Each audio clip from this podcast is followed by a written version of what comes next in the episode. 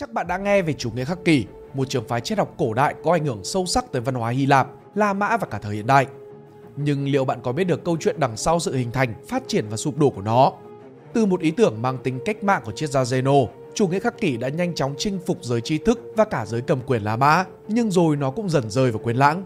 Trong bài viết này, chúng ta sẽ cùng khám phá lịch sử hình thành và phát triển ban đầu của chủ nghĩa khắc kỷ, đỉnh cao ảnh hưởng tới thời La Mã, cho đến sự suy tàn và biến mất của nó vào cuối thời kỳ cổ đại. Qua đó, chúng ta sẽ hiểu hơn về di sản triết học sâu sắc mà chủ nghĩa khắc kỷ đã để lại cho nhân loại.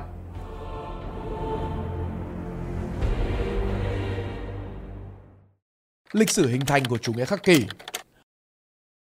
một Sự ra đời của chủ nghĩa khắc kỷ Khoảng 300 năm trước công nguyên, một trào lưu triết học nổi lên từ Athens, trung tâm văn minh của Hy Lạp cổ đại. Mang theo trong đó những lời khuyên để hướng tới hạnh phúc và bình yên trong tâm hồn mà con người vẫn luôn khao khát từ thời kỳ xa xưa. Đó chính là chủ nghĩa khắc kỷ, một trường phái triết học gắn liền với tên tuổi của triết gia Zeno thành Cerium. Được sinh ra vào thế kỷ thứ tư trước công nguyên tại thành phố Cerium ở đảo Cyprus. Zeno là một trong những con người ảnh hưởng sâu rộng trong lịch sử phát triển triết học cổ đại. Ông đã trải qua nhiều thăng trầm trong cuộc đời, từ tuổi thơ đầy mộng mơ cho đến những năm tháng trưởng thành đầy khó khăn và thử thách. Lớn lên, Zeno bắt đầu hành trình tìm kiếm tri thức tại Athens, nơi ông được giáo dục và tiếp xúc với những tinh hoa của nền văn hóa và triết học Hy Lạp cổ đại. Trải qua những năm tháng học tập và nghiên cứu, ông đã hấp thụ và phát triển được ý tưởng của mình về tầm quan trọng của đạo đức và lòng nhân hậu cho cuộc sống. Một trong những giai đoạn quan trọng nhất của cuộc đời Zeno là khi ông thành lập trường phái triết học Khắc Kỳ, cơ sở cho những nguyên tắc cơ bản về sự kiên nhẫn, lòng nhân hậu và sự tự chủ mà sau này đã trở thành cốt lõi của triết lý của ông. Không chỉ là một nhà triết học, Zeno còn được biết đến là một người thầy tuyệt vời, đã dạy dỗ và truyền cảm hứng cho nhiều thế hệ triết gia và nhà tư tưởng sau này. Nguồn gốc của tên gọi khắc kỷ đến từ Stopoikin, một khu hành lang có mái che nằm giữa hai dãy cột, là một trong những đặc trưng thường thấy của kiến trúc Hy Lạp cổ đại. Đây là nơi mà Zeno và các môn đệ của ông tụ tập không chỉ để thảo luận mà còn để lan tỏa triết lý về đạo đức và con đường sống đúng đắn. Họ thường đi dọc theo hành lang, vừa thảo luận cùng nhau, vừa thưởng ngoạn khung cảnh bên ngoài để tâm hồn của mình có thể hòa vào thiên nhiên một cách tự nhiên nhất. Chủ nghĩa khắc kỷ không chỉ là một trường phái triết học mà còn là một phong cách sống, một con đường đạo đức mà mọi người có thể hướng tới. Với những nguyên tắc cơ bản về trí tuệ, lòng nhân hậu và sự kiên nhẫn, triết lý của Zeno đã lan truyền và trở thành nguồn cảm hứng không chỉ cho những nhà triết học đương thời mà còn cho nhiều thế hệ sau này. 2.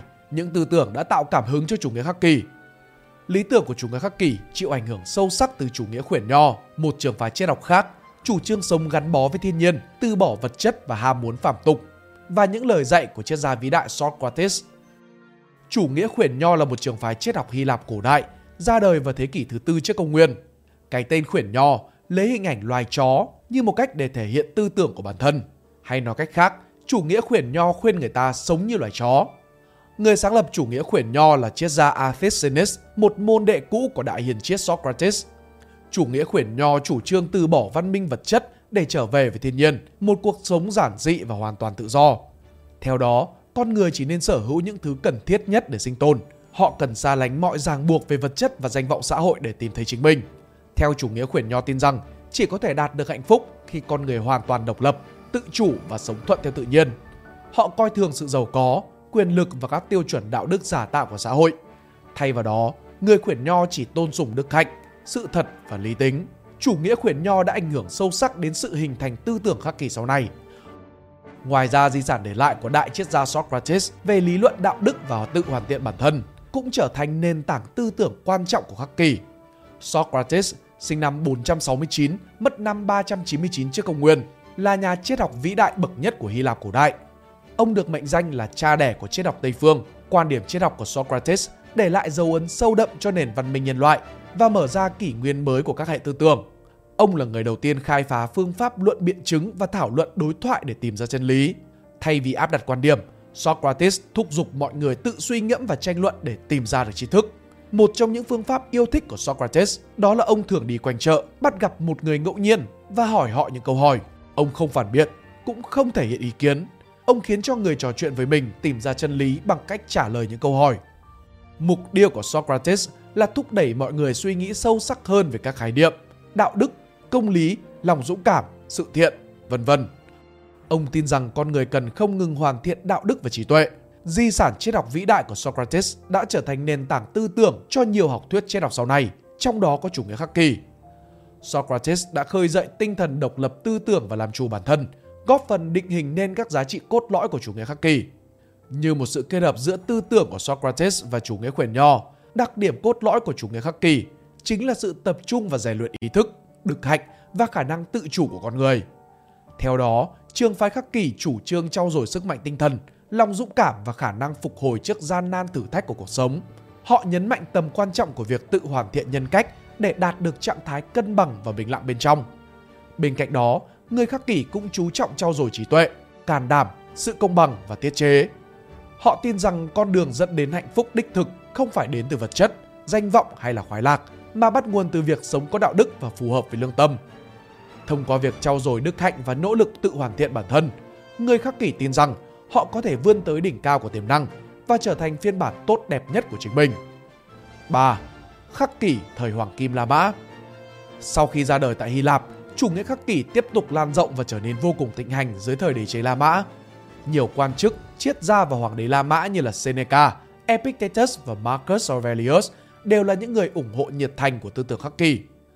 Lucius Annius Seneca sinh vào khoảng năm thứ tư trước công nguyên và mất vào khoảng năm 65 sau công nguyên. Nhà triết học La Mã nổi tiếng đã sử dụng các nguyên lý khắc kỷ để hướng dẫn cuộc sống cũng như là làm công việc cố vấn cho hoàng đế La Mã. Ông chủ trương rằng trí tuệ chính là điều kiện tiên quyết để đạt được hạnh phúc và rằng con người phải dựa vào lý trí chứ không phải cảm xúc để đưa ra quyết định. Epictetus sinh vào khoảng năm 55 và mất năm 135 sau công nguyên, vốn là một nô lệ. Sau khi được trả tự do và trở thành triết gia khắc kỷ nổi tiếng, ông chủ trương rằng con người không nên đặt niềm vui sống trên những thứ bên ngoài tầm kiểm soát của mình mà phải tập trung vào việc trao dồi đức hạnh và sử dụng lý trí để điều khiển cảm xúc. Marcus Aurelius sinh năm 121, mất năm 180 sau công nguyên. Vị hoàng đế triết gia đã để lại tác phẩm suy tưởng, tuyển tập những lời dạy khắc kỷ mà ông ghi lại trong suốt cuộc đời mình. Marcus Aurelius nhấn mạnh mỗi cá nhân phải hoàn thiện bản thân để có thể đóng góp tích cực cho xã hội. Họ coi chủ nghĩa khắc kỷ là ngọn đuốc soi đường giữa muôn vàn khó khăn thử thách mà bản thân và đế chế phải đối mặt. Đồng thời, sự ủng hộ mạnh mẽ của giới tinh hoa La Mã cũng chứng minh sức sống mãnh liệt và giá trị thực tiễn vô cùng to lớn của khắc kỷ, vượt qua mọi ranh giới văn hóa. Sự lụi tàn của chủ nghĩa khắc kỷ cổ đại Chủ nghĩa khắc kỷ là một trong những trường phái triết học có ảnh hưởng nhất đến đế chế La Mã cho đến khoảng thế kỷ thứ ba sau công nguyên. Vậy tại sao một tư tưởng từng thịnh hành, sau đó lại dần rơi vào quên lãng? Có bốn nguyên nhân chính dẫn đến sự suy tàn của chủ nghĩa khắc kỷ sau thời Hoàng Kim. Đầu tiên, sự trỗi dậy của Thiên Chúa giáo và các trường phái triết học mới. Thiên Chúa giáo bắt đầu xuất hiện tại đế chế La Mã vào thế kỷ thứ một sau công nguyên và dần thu hút nhiều tín đồ. Khác với khắc kỷ, Thiên Chúa giáo nhấn mạnh đến tình yêu thương, lòng tha thứ và niềm hy vọng nhiều hơn là trí tuệ và ý chí. Họ cũng không tán thành việc kiềm chế mọi cảm xúc một cách khắc khe như là khắc kỷ. Ví dụ, trong tác phẩm Vương quốc Thiên Chúa, City of God, Thánh Augustine chỉ trích gay gắt lập trường của chủ nghĩa khắc kỷ rằng con người có thể đạt được hạnh phúc thông qua lý trí. Thay vào đó, ông cho rằng chỉ có đức tin nơi Thiên Chúa giáo mới mang lại hạnh phúc thực sự. Điều này có phần hơi mỉa mai, bởi chính các tư tưởng ban đầu của Thánh Augustine lại chịu ảnh hưởng mạnh từ chủ nghĩa khắc kỷ. Những chỉ trích của các nhà thần học Thiên Chúa giáo đã làm suy yếu uy tín của chủ nghĩa khắc kỷ Đồng thời, sự truyền bá rộng rãi của Thiên Chúa giáo cũng khiến cho khắc kỷ mất dần ảnh hưởng về mặt tôn giáo và triết học. Bên cạnh Thiên Chúa giáo, sự xuất hiện của các trường phái triết học mới cũng góp phần vào sự suy tàn của chủ nghĩa khắc kỷ. Đáng chú ý nhất là trường phái Tân Plato và trường phái Hoài nghi. Mặc dù các trường phái này không hoàn toàn đối lập với cả khắc kỷ về mọi mặt, mà thậm chí còn có chung một số quan điểm. Các triết gia Tân Plato như là Plotinus chỉ trích quan điểm của chủ nghĩa khắc kỷ rằng thế giới vật chất là thực thể duy nhất. Họ tin rằng thế giới ý niệm mới là cái thực, còn thế giới vật chất chỉ là cái bóng của nó. Trong khi đó các nhà hoài nghi như là Sextus Empiricus cũng chỉ trích gay gắt lập luận và phương pháp lập luận của Stoic. Họ cho rằng kiến thức và giác quan của con người quá hạn hẹp hoặc bị giới hạn, khiến cho chúng ta không có khả năng hiểu được chân lý tuyệt đối. Những chỉ trích đến từ các trường phái triết học mới này đã làm lung lay nền tảng lý thuyết của khắc kỷ và khiến nó dần mất đi vị thế. Thứ hai, sự thay đổi về cơ cấu xã hội. Đế chế La Mã bành trướng, trở nên giàu có và sung túc hơn. Tầng lớp thượng nhân, thợ thủ công ngày càng phát triển, tạo thành tầng lớp trung lưu mới, khác với giới quý tộc.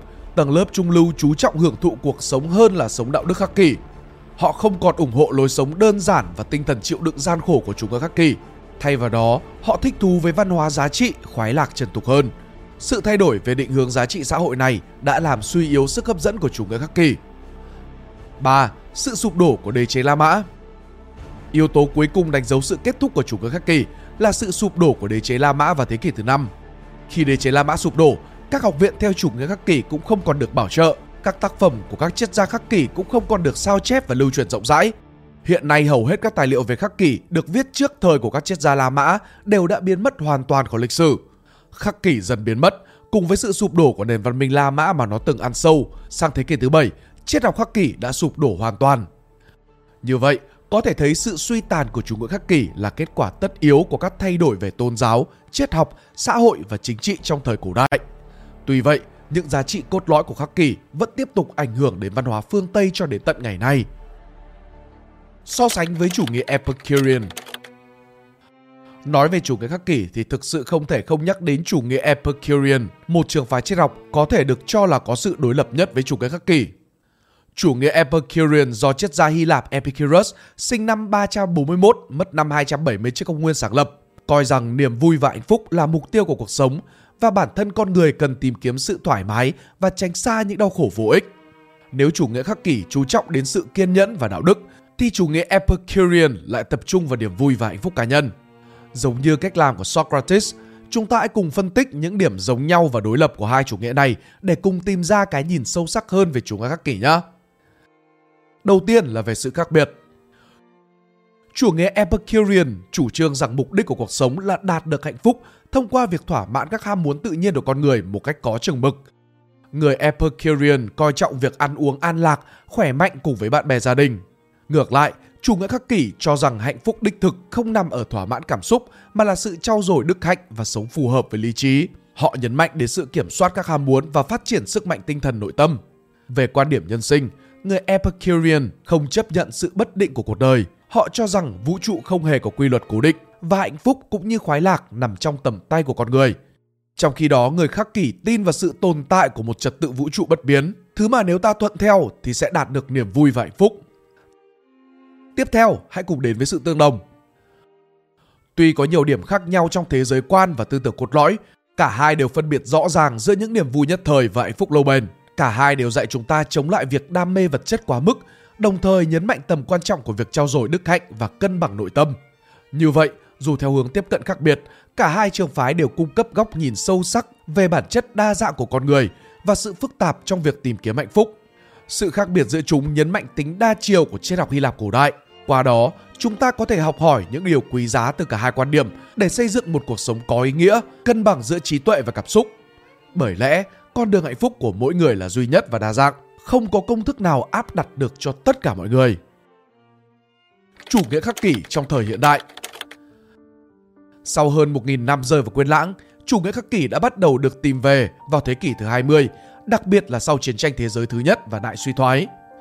Theo sử gia Carl Lotus Baker, trong bối cảnh đầy biến động của thế kỷ 20, nhiều triết gia và trí thức phương Tây bắt đầu quan tâm trở lại đến chủ nghĩa khắc kỷ Họ cho rằng triết lý khắc kỷ có thể cung cấp một nền tảng đạo đức vững chắc giữa thời đại hỗn loạn.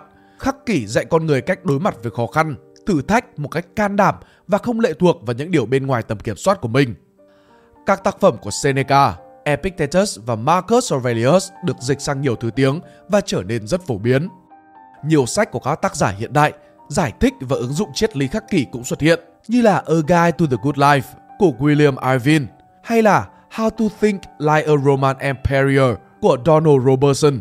Ngày nay giữa lối sống trọng vật chất, chủ nghĩa tiêu dùng và sự bất ổn của xã hội, chủ nghĩa khắc kỷ đang được tìm về và được nhiều người áp dụng như là một công cụ để kiểm soát cảm xúc, đối phó với căng thẳng và áp lực. Cộng đồng người hâm mộ khắc kỷ không ngừng lớn mạnh, đặc biệt là những doanh nhân, vận động viên hay là binh lính. Họ áp dụng triết lý khắc kỷ để rèn luyện sức mạnh tinh thần, kiểm soát cảm xúc và sống có mục đích giữa thế giới đầy rối ren. Sự trỗi dậy mạnh mẽ của khắc kỷ cho thấy giá trị bền vững của nó giữa mọi thời đại. Các kỹ thuật như là thiền, viết nhật ký và chiêm nghiệm giúp chúng ta xây dựng được sức mạnh tinh thần, điều khiển hướng suy nghĩ và phản ứng trước những biến cố. Điều đó giúp bảo vệ sức khỏe tinh thần và duy trì sự bình tĩnh, tỉnh táo để đương đầu với khó khăn. Ngoài ra, khả năng tự kiểm soát bản thân cũng càng trở nên quan trọng giữa một xã hội hiện đại đầy dẫy cám dỗ và phân tâm. Các kỹ năng tự kỷ luật như là tổ chức thời gian, lập mục tiêu, kiên nhẫn và tỉnh táo trước cám dỗ giúp chúng ta không bị cuốn vào vòng xoáy của công việc và các thú vui giải trí không lành mạnh. Từ đó, chúng ta có thể dành nhiều thời gian hơn cho những điều thực sự quan trọng. Chưa hết, lòng trắc ẩn, khoan dung và tinh thần cộng đồng cũng là những giá trị được chủ nghĩa khắc kỷ đề cao. Ngày nay những giá trị nhân văn đó vẫn tiếp tục là nền tảng cho nhiều phong trào xã hội ý nghĩa như là bảo vệ môi trường, giáo dục trẻ em nghèo, quyền LGBT và nhiều hoạt động từ thiện khác. Những nỗ lực đó thể hiện tinh thần nhân ái và trách nhiệm cộng đồng mà khắc kỷ từng đề xướng. Như vậy, có thể thấy rằng mặc dù đã trải qua hàng ngàn năm lịch sử, nhưng những giá trị cốt lõi của chủ nghĩa khắc kỷ vẫn sống mãi cùng nhân loại. Những lời dạy của chủ nghĩa khắc kỷ giúp chúng ta vượt qua nỗi sợ hãi vô hình trong thế giới hiện đại, sống chậm lại và tập trung vào những gì thực sự quan trọng. Hy vọng rằng qua đây, bạn đọc sẽ có cái nhìn sâu sắc hơn về hệ tư tưởng vô cùng giá trị này và áp dụng nó vào cuộc sống để trở thành phiên bản tốt đẹp nhất của chính mình. Nếu các bạn thích bài viết này, hãy like và share để ủng hộ chúng mình. Đừng quên bấm nút subscribe và nút chuông bên cạnh để không bỏ lỡ video nào bọn mình ra trong tương lai. Cảm ơn các bạn đã lắng nghe. Đây là Spider Room, còn mình là Pink Dot. See ya!